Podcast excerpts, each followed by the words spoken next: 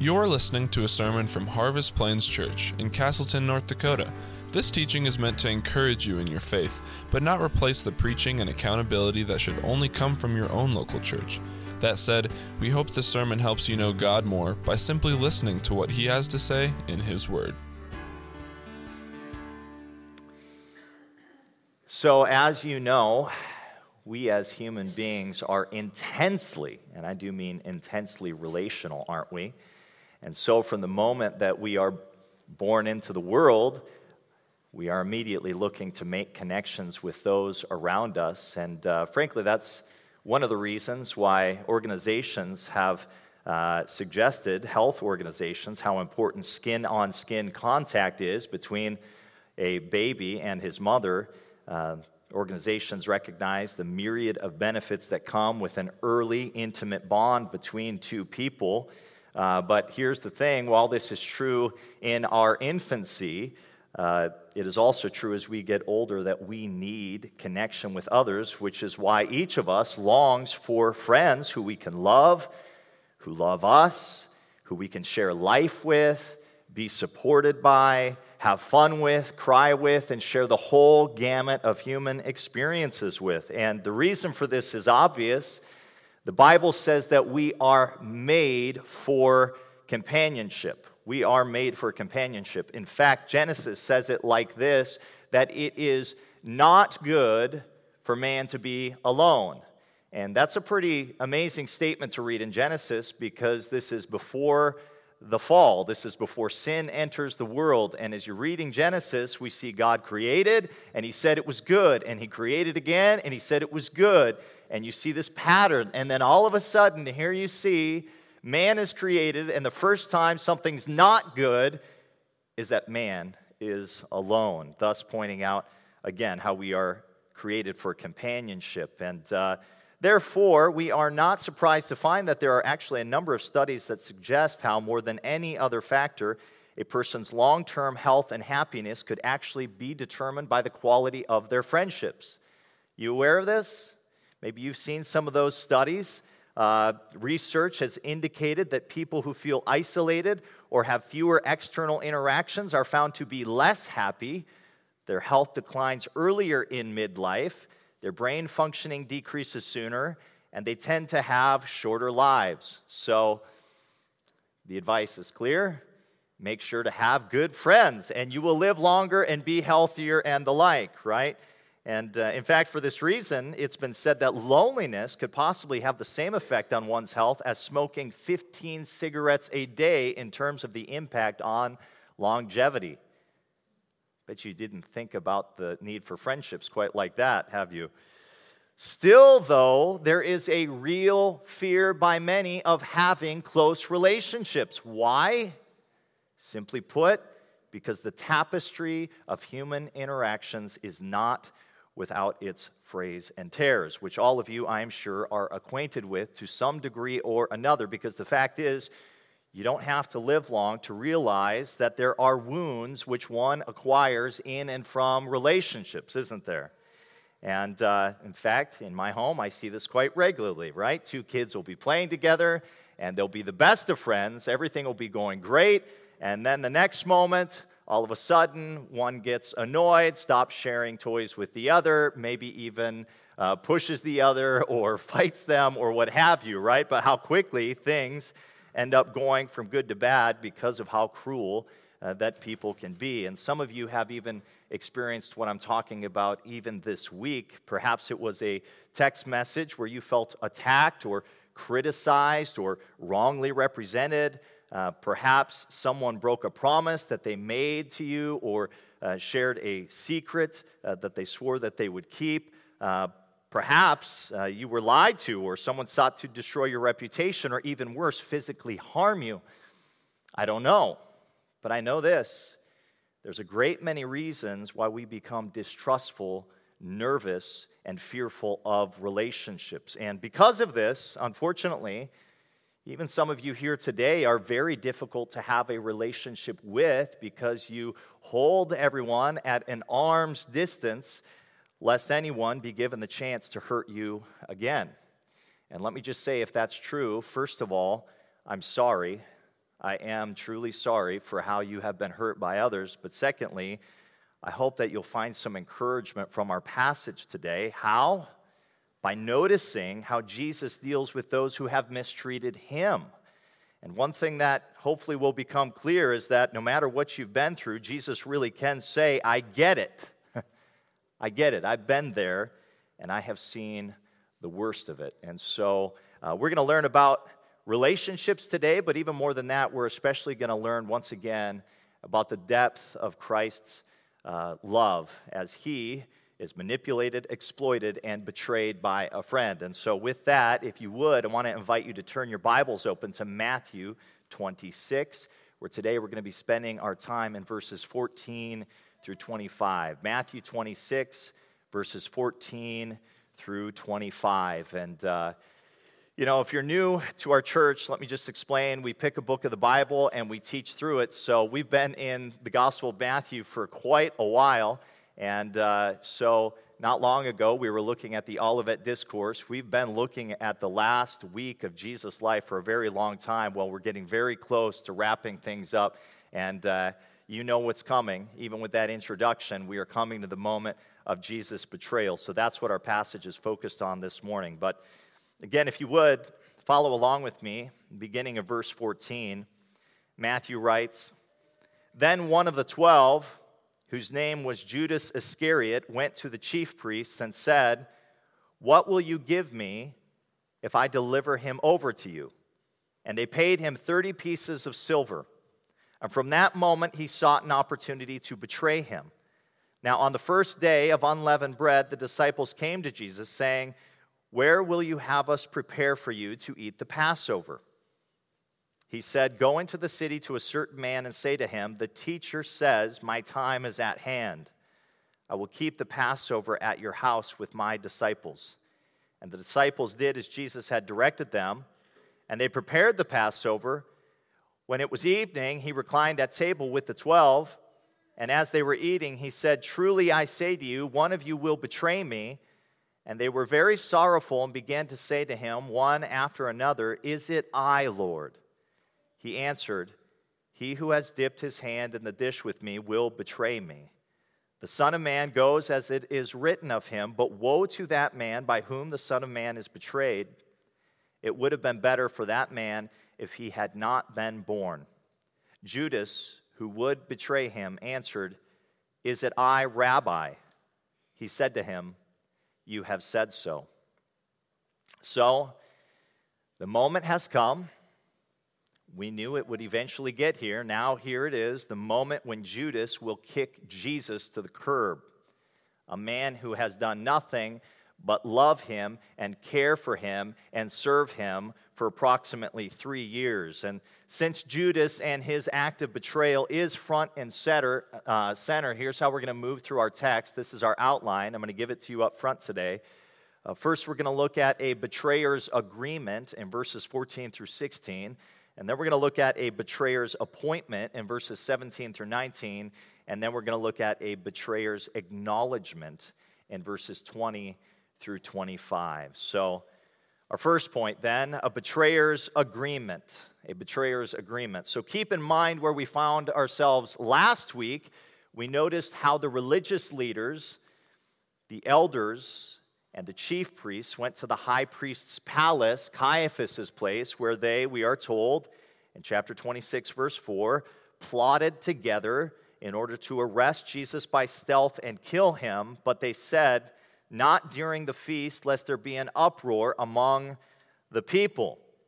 Now, one thing that we definitely learn from these verses is how the religious leaders actually did not intend to arrest Jesus during the Passover, since they were afraid of how people might riot given Jesus' popularity among the masses. But that plan obviously changes when Judas comes to the religious leaders with an offer that they did not expect and certainly will not refuse, which we read about in verse 14. Look there. Judas says, What will you give me if I deliver him over to you? And they paid him 30 pieces of silver. Uh, now, there's two things that I want to point out in this agreement. Uh, the first is Judas's motivation, And the second is really the significance of the 30 pieces of silver. So, why did Judas give up Jesus?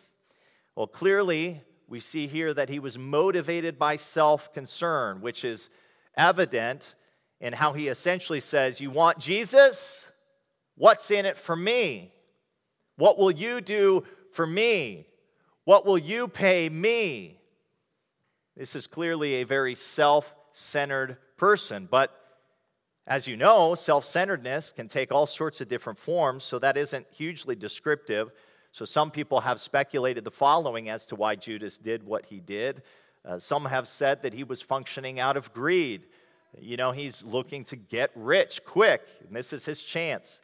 Uh, some say he's functioning out of uh, disappointment, uh, perhaps even resentment, uh, perhaps even looking to take revenge on Jesus. After all, Jesus did not deliver in all the ways that Judas had hoped. Uh, therefore, this is the opportunity to kind of get back at Jesus.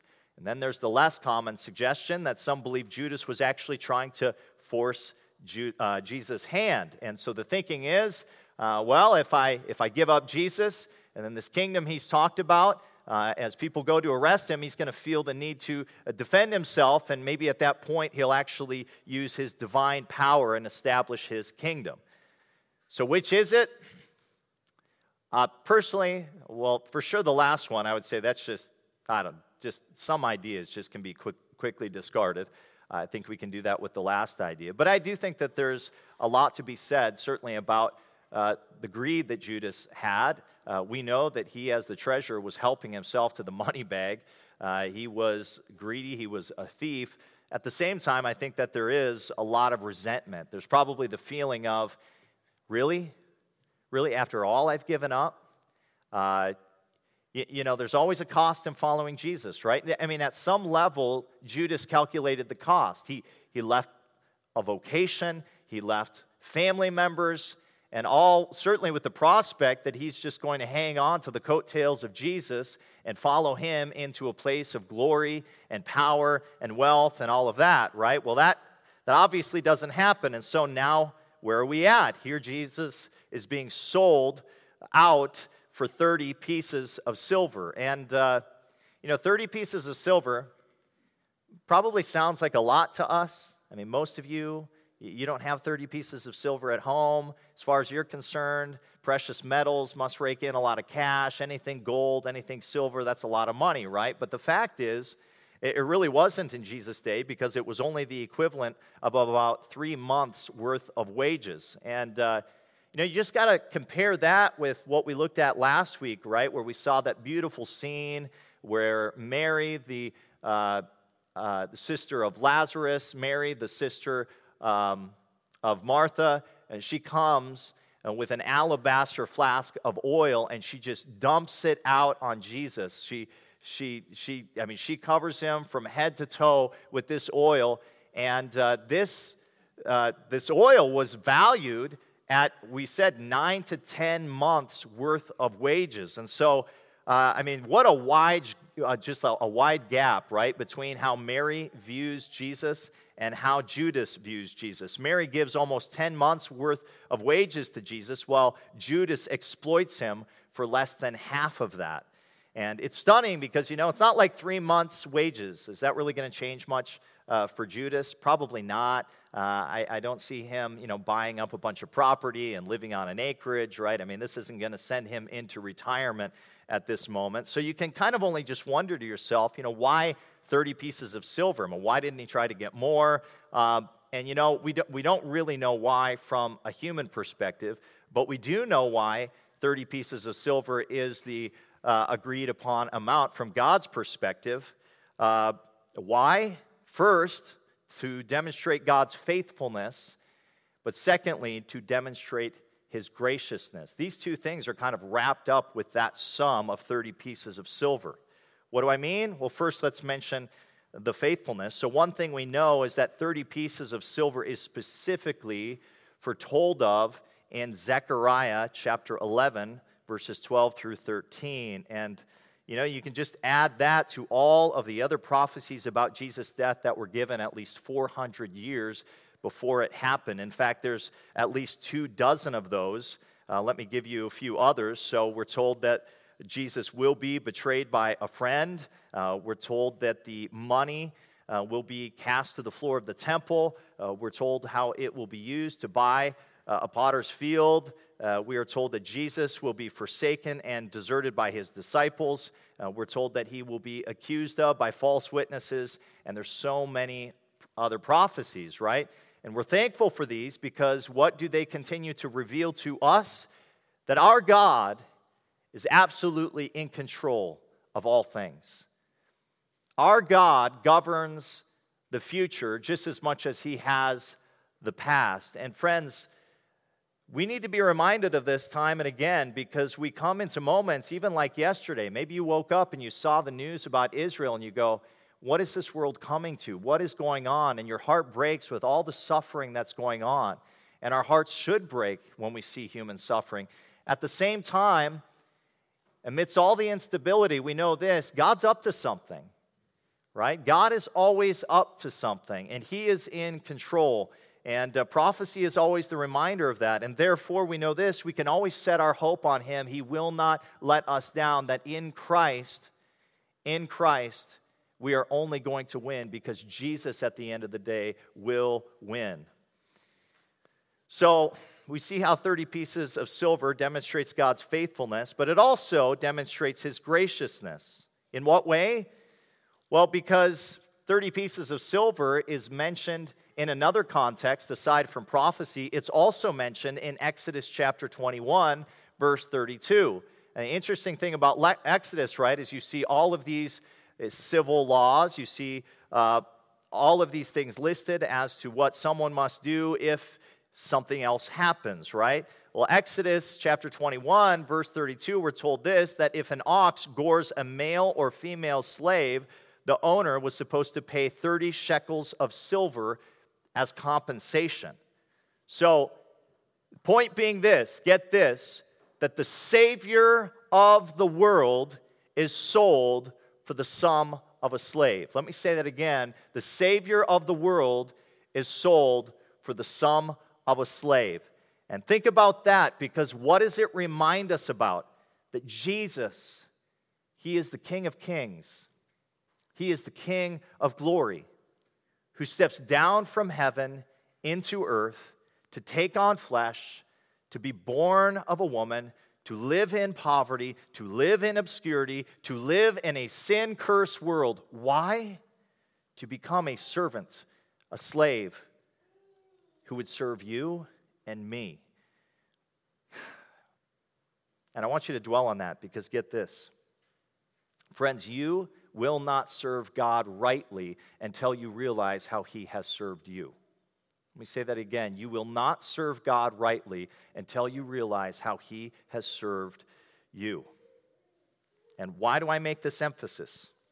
I make it because I think there's actually a danger that exists in our serving of God.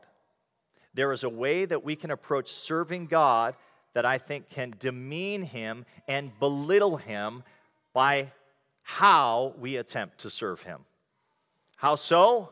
I think this happens when we emphasize what man does always rather than emphasizing what God does. And let me just tell you something that got under my skin a little bit, which made me think about this application. So, just the other week, I was uh, on Facebook, and all of a sudden, a video popped up of a preacher exhorting his congregation to do more for God. And let me just say, plenty of what he said, I was in total agreement with. You know, he was pleading with the congregation to live in obedience to the Lord. Pray more, give more, serve more, sacrifice more.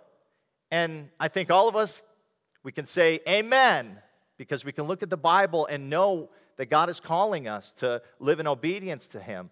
The problem came in when the preacher ended up essentially saying that God needed the congregation to do these things. Really? Now, I'm a little confused because last time I checked, God doesn't ever need us at any point, does He? God is completely self sufficient. But that's the beauty of the gospel because he takes people like us, people who truly have no business serving him at all, and he draws us to himself. And, and, and, and we who were once enemies, he brings close to himself and he says, Guess what? I'm going to bring you in, and you're going to be my friend, and you're going to be part of my family. And in Christ, I'm going to forgive you. And as we even talked about the other week, right? And the beauty of the gospel is not only does God save us, but he does indeed save us for works which have been prepared beforehand that we would walk in them, right? So, do we care about serving? Yes, absolutely. But when do we serve God at our best? Not when we see him as the beneficiary of our benevolence, but the other way around. And, uh, and you know, I think this is really expressed well, even when you think about the ministry of Jesus, how he came to serve. In Mark chapter 10, verse 45, we read this For even the Son of Man came not to be served, but to serve and to give his life as a ransom for many. So, here we've seen the faithfulness of Christ and we've seen the graciousness of Christ. This brings me to my second point today. Now we're going to notice a betrayer's appointment.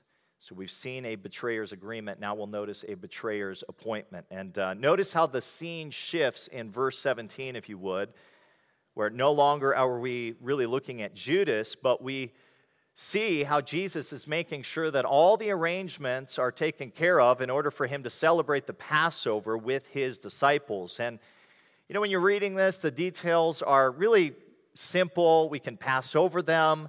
Uh, we notice how the disciples are just tying up a, a few loose ends. Uh, it seems they're gathering what's required. They make sure the room is reserved, right? Uh, but there's an important statement made, particularly in verse 18, if you would look there. Notice what Jesus tells the disciples to say to the man hosting their Passover meal. They are to tell him, the teacher says, My time is at hand. I will keep the Passover at your house with my disciples. The phrase I really want you to hone in here is um, My time is at hand. And this takes me back to something that I said last week, right? Which is that one of the things we must always remember is that the death of Christ is not an accident. It, it, is, it is not a mistake, but it is planned, ordained, predestined, and designed by God. And so it is the result of His wisdom, His knowledge, and His power. Is it a tragedy? Absolutely. In one sense, yes, because no person, let alone the Son of God, should ever be mistreated as he was. At the same time, however, the cross is also the achievement of God by which he vindicates and fulfills his promises by accomplishing redemption for the glory of God and the good of the saints.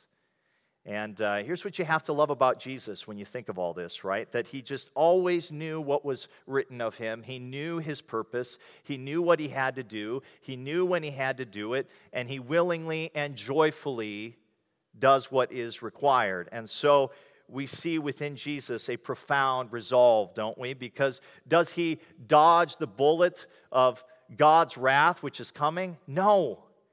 He doesn't duck, he doesn't dodge, he doesn't get out of the way, but he willingly does what needs to be done. And praise God that he does this, right? Praise God that he is the faithful one because none of us in this room would have the hope of the forgiveness of sins if Jesus doesn't go and suffer for us Amen?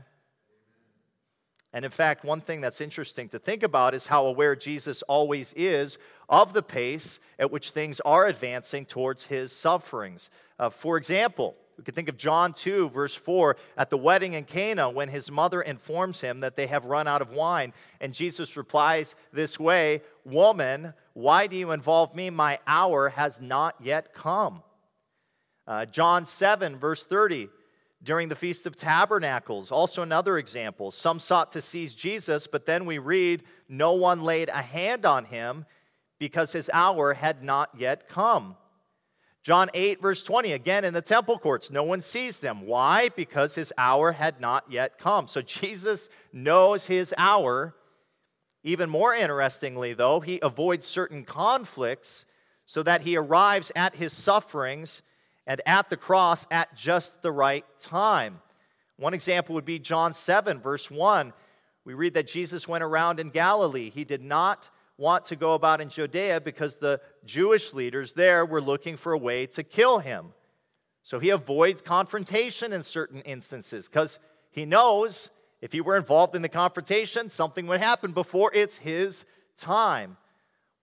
Well, guess what? As we read this passage, here we see Jesus say, right, that his time has finally come, and it must be his time. Why?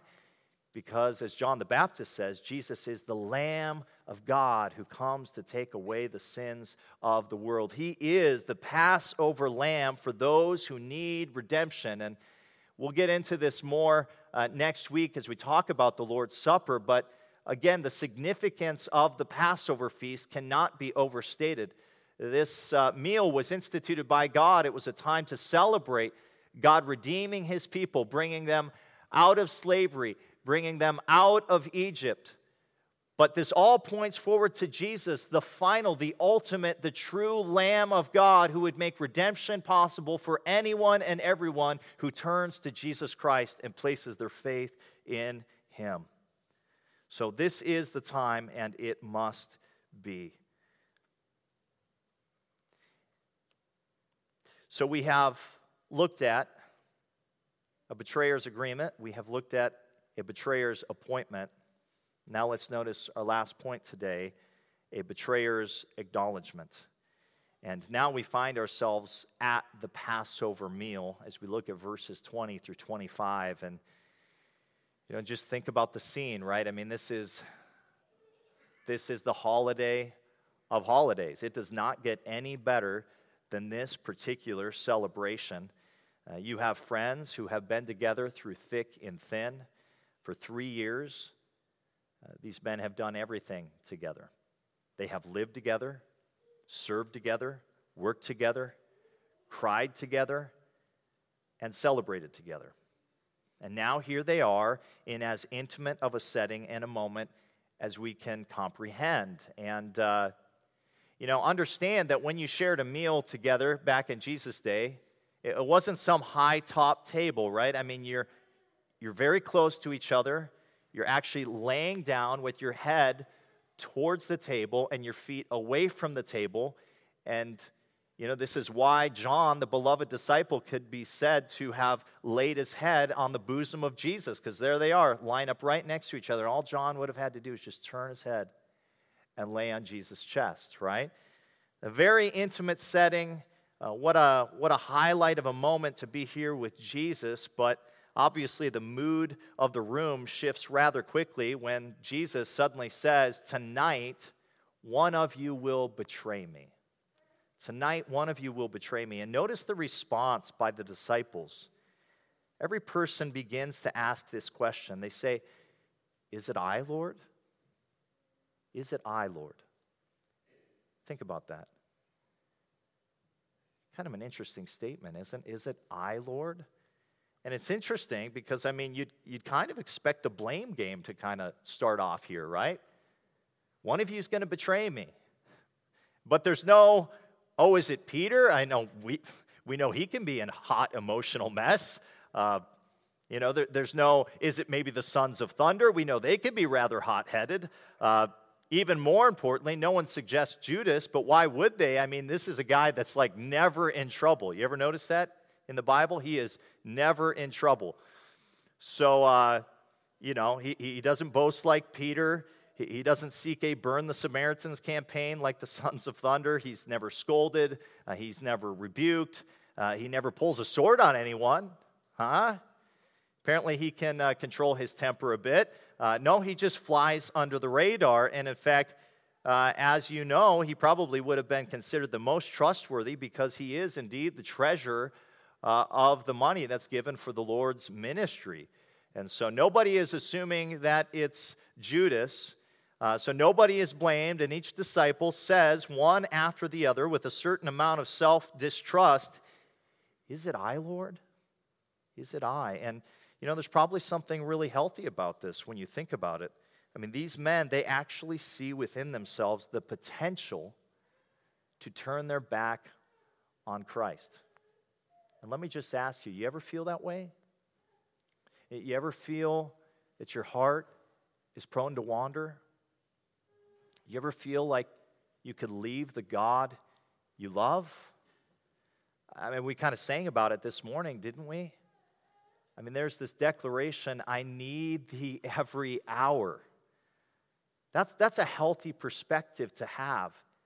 Uh, that, is, that is a proper thought because at any given moment, frankly, if it is not for God's grace, any of us could depart and be overcome by our own sins, by our own lusts. And, uh, you know, I guess I say this because there's plenty of people that probably assume that it's the strongest Christians who never have doubts. You know, they're just always on top of their game. They're always confident. Uh, they're always sure of themselves. But, you know, something that's not necessarily true. In fact, it's, it's a mature Christian who knows how far they would run from Christ if not for his power and his grace. And so they continually come to him Lord, I need you. Lord, I need you. And so each disciples, they say, they say this, is it I? And then Jesus gives more information when he says in verse 23 He who has dipped his hand in the dish with me will betray me. And so we learn here that no longer is the betrayer in the room, but now Jesus also goes on to say that he's using the same dish as him. So this implies that this particular disciple is, is very, very near Jesus around the table. And uh, I, I just want you to to think of this because I mean, Jesus knows the evil intentions of Judas's heart. He knows what Judas has been up to all along. He knows every time Judas has helped himself to the offering and used it for his own selfish purposes. He knows all of this, and yet here the disciples are. And even as Jesus says, one of you will betray me, none of them are thinking about Judas at all. Why? I think it obviously speaks to the generosity of Christ's love and his kindness. At any point, um, does Jesus treat Judas with resentment? I don't think so. I think he continued to treat him no differently than all the other disciples and he continued to shower upon Judas kindness and goodness and patience and forbearance and all these things. And I point this out because, friends, the fact is, you might be in a relationship right now where you kind of have the assumption that, you know, this person who I'm around quite a bit really doesn't desire the best for me. In fact, maybe they're even to some extent a friend. I don't know, we've got a, a word in our vocabulary these days called frenemy, right? Like a frenemy is one of those people you're like, I don't, I, sometimes I feel like you're for me, but I can't really figure it out because other times I feel like you're hoping the worst for me, right? I don't know. We all have relational tension in our lives. We all have hurts that we acquire. And the question is, how are you going to respond in the midst of those? Well, I think Jesus really patterns for us what these relationships should still look like, that as much as it depends on us, that we shower those around us with love and kindness and forbearance. And I think, frankly, this is pointed out by Paul in Romans 12. Let me just read this. It's one of the most beautiful passages that speaks to the genuineness of Christian love, that this is the kind of love that God calls all of us to. Romans 12, beginning of verse 9, Paul says, Let love be genuine. Abhor what is evil, hold fast to what is good. Love one another with brotherly affection. Outdo one another in showing honor. Do not be slothful in zeal. Be fervent in spirit. Serve the Lord. Rejoice in hope. Be patient in tribulation. Be constant in prayer. Contribute to the needs of the saints and seek to show hospitality. Bless those who persecute you. Bless and do not curse them. Rejoice with those who rejoice, weep with those who weep, live in harmony with one another. Do not be haughty, but associate with the lowly. Never be wise in your own sight. Repay no one evil for evil, but give thought to do what is honorable in the sight of all. If possible, so far as it depends on you, live peaceably with all. Beloved, never avenge yourselves, but leave it to the wrath of God. For it is written, Vengeance is mine, I will repay, says the Lord. To the contrary, if your enemy is hungry, feed him. If he is thirsty, give him something to drink, for by so doing, you will heap burning coals on his head. Do not be overcome by evil, but overcome evil with good. And do, do we not see Jesus live this out perfectly? He has an enemy at his table at the most intimate meal uh, a group of people could share together. And yet nobody knows that Judas is the one that's going to betray him. So all of this is going on until eventually Judas also and finally says, it finally comes to him, Is it I, Rabbi? Is it I, Rabbi? And Jesus says to him, You have said so. And there it is. There's the acknowledgement, right? And Jesus has now made it absolutely clear who the betrayer is. But uh, that's not to say that this is public information, right? As you're thinking about the scene here, uh, Jesus is not making it widely known yet that Judas uh, is the betrayer. Uh, and we know this because when we look at the Gospel of John, it kind of fills in some of the details for us. It would seem that a couple of the disciples knew, nobody else does. Uh, the beloved disciple John knows, Peter knows, Judas knows. It, it doesn't seem like anybody else knows. We know this from John chapter 13. We read there in verse 22, the disciples looked at one another, uncertain of whom he spoke. One of his disciples, whom Jesus loved, was reclining at table at Jesus' side. So Simon Peter motioned to him to ask Jesus of whom he was speaking. So that disciple, leaning back against Jesus, said to him, Lord, who is it? Jesus answered, It is he to whom I will give this morsel of bread when I have dipped it. So when he had dipped, when he had dipped the morsel, he gave it to Judas, the son of Simon Iscariot. Then, after he had taken the morsel, Satan entered into him. Jesus said to him, What you are going to do, do quickly. Now, no one at the table knew why Jesus said this to him. Some thought that because Judas had the money bag, Jesus was telling him, Buy what we need for the feast, or that he should give something to the poor. So, after receiving the morsel bread, he immediately went out, and it was night. So, Judas is the betrayer. And, uh, and frankly, we aren't necessarily surprised by this now that we've seen how Judas addresses Jesus, because did you notice how differently he addresses Jesus than the other disciples? Each disciple addresses Jesus as Lord. Is it I, Lord? But Judas ends up calling him Rabbi. Is it I, Rabbi? And so he avoids the term that essentially means master, opting for the more general term of teacher, which kind of seems to imply that Judas, in his heart, has certainly distanced himself from Jesus Christ. And maybe you've seen this. You have two people who are in a conflict with each other, uh, two people who may have been best friends, but then there's a breakdown in the relationship, and, and suddenly uh, they aren't knowing each other as best friends, they're just acquaintances. Uh, maybe coworkers, right? Uh, maybe classmates, because the relationship has changed. And that's what happened in Judas's heart. He departed in his heart from Jesus, and now it's expressed in the words that he is uttering about his relationship to Jesus. And so we know what's coming, right? Uh, this is the moment that Judas will now walk out and he will then seek an opportunity to betray Jesus. All the arrangements are coming together. And it's incredibly sad. Why? Uh, because this is truly one of the worst sins that has ever been committed, if not the worst sin to have ever take place.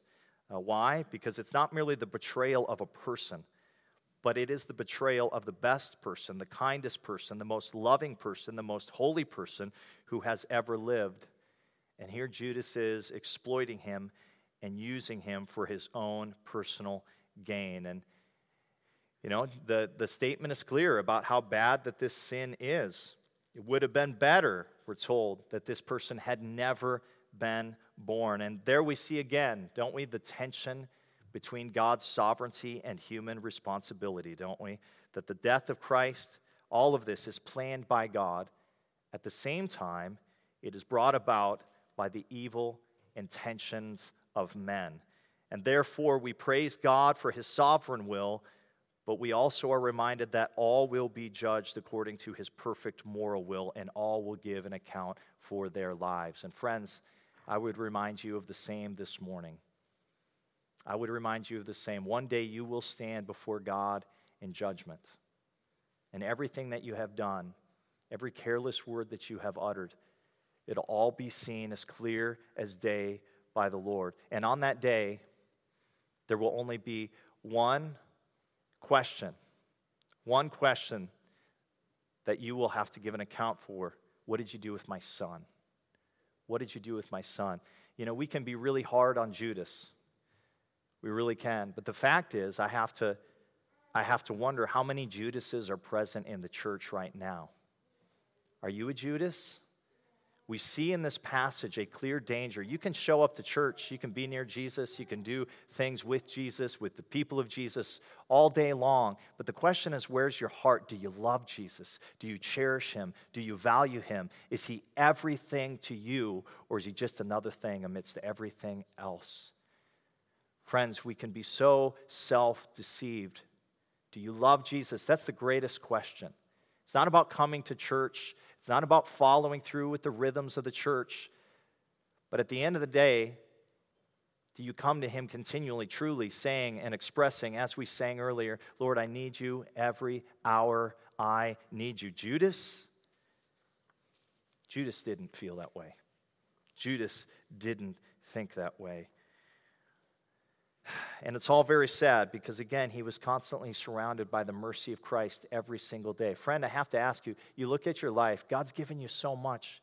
He's continued to shower you with blessing upon blessing upon blessing. The family you have, the health that you have, the things that you have, they're all from the Lord. But are you going to take from the Lord to use all that He has given you for your own selfish gain? If you do so, you are no different than Judas. And if you're in that place, I can only give you one encouragement repent. Repent and trust in Jesus because he is a willing Savior. He is one who was willing to go to the cross so that you would not have to suffer under the righteous condemnation and punishment of God. Friend, turn to Jesus. You will find no one who is more filled with affection, more filled with sympathy, and more filled with grace. No matter what you've done, Salvation can be yours. That is why Christ came.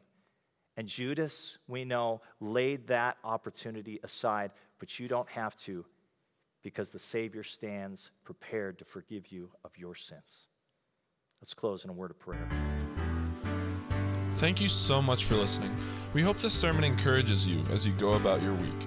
If you're in Castleton or even the Fargo Moorhead area, come check us out. Our website is harvestplainschurch.org. That's harvestplainschurch.org. Thanks again, and we hope you'll tune in next week.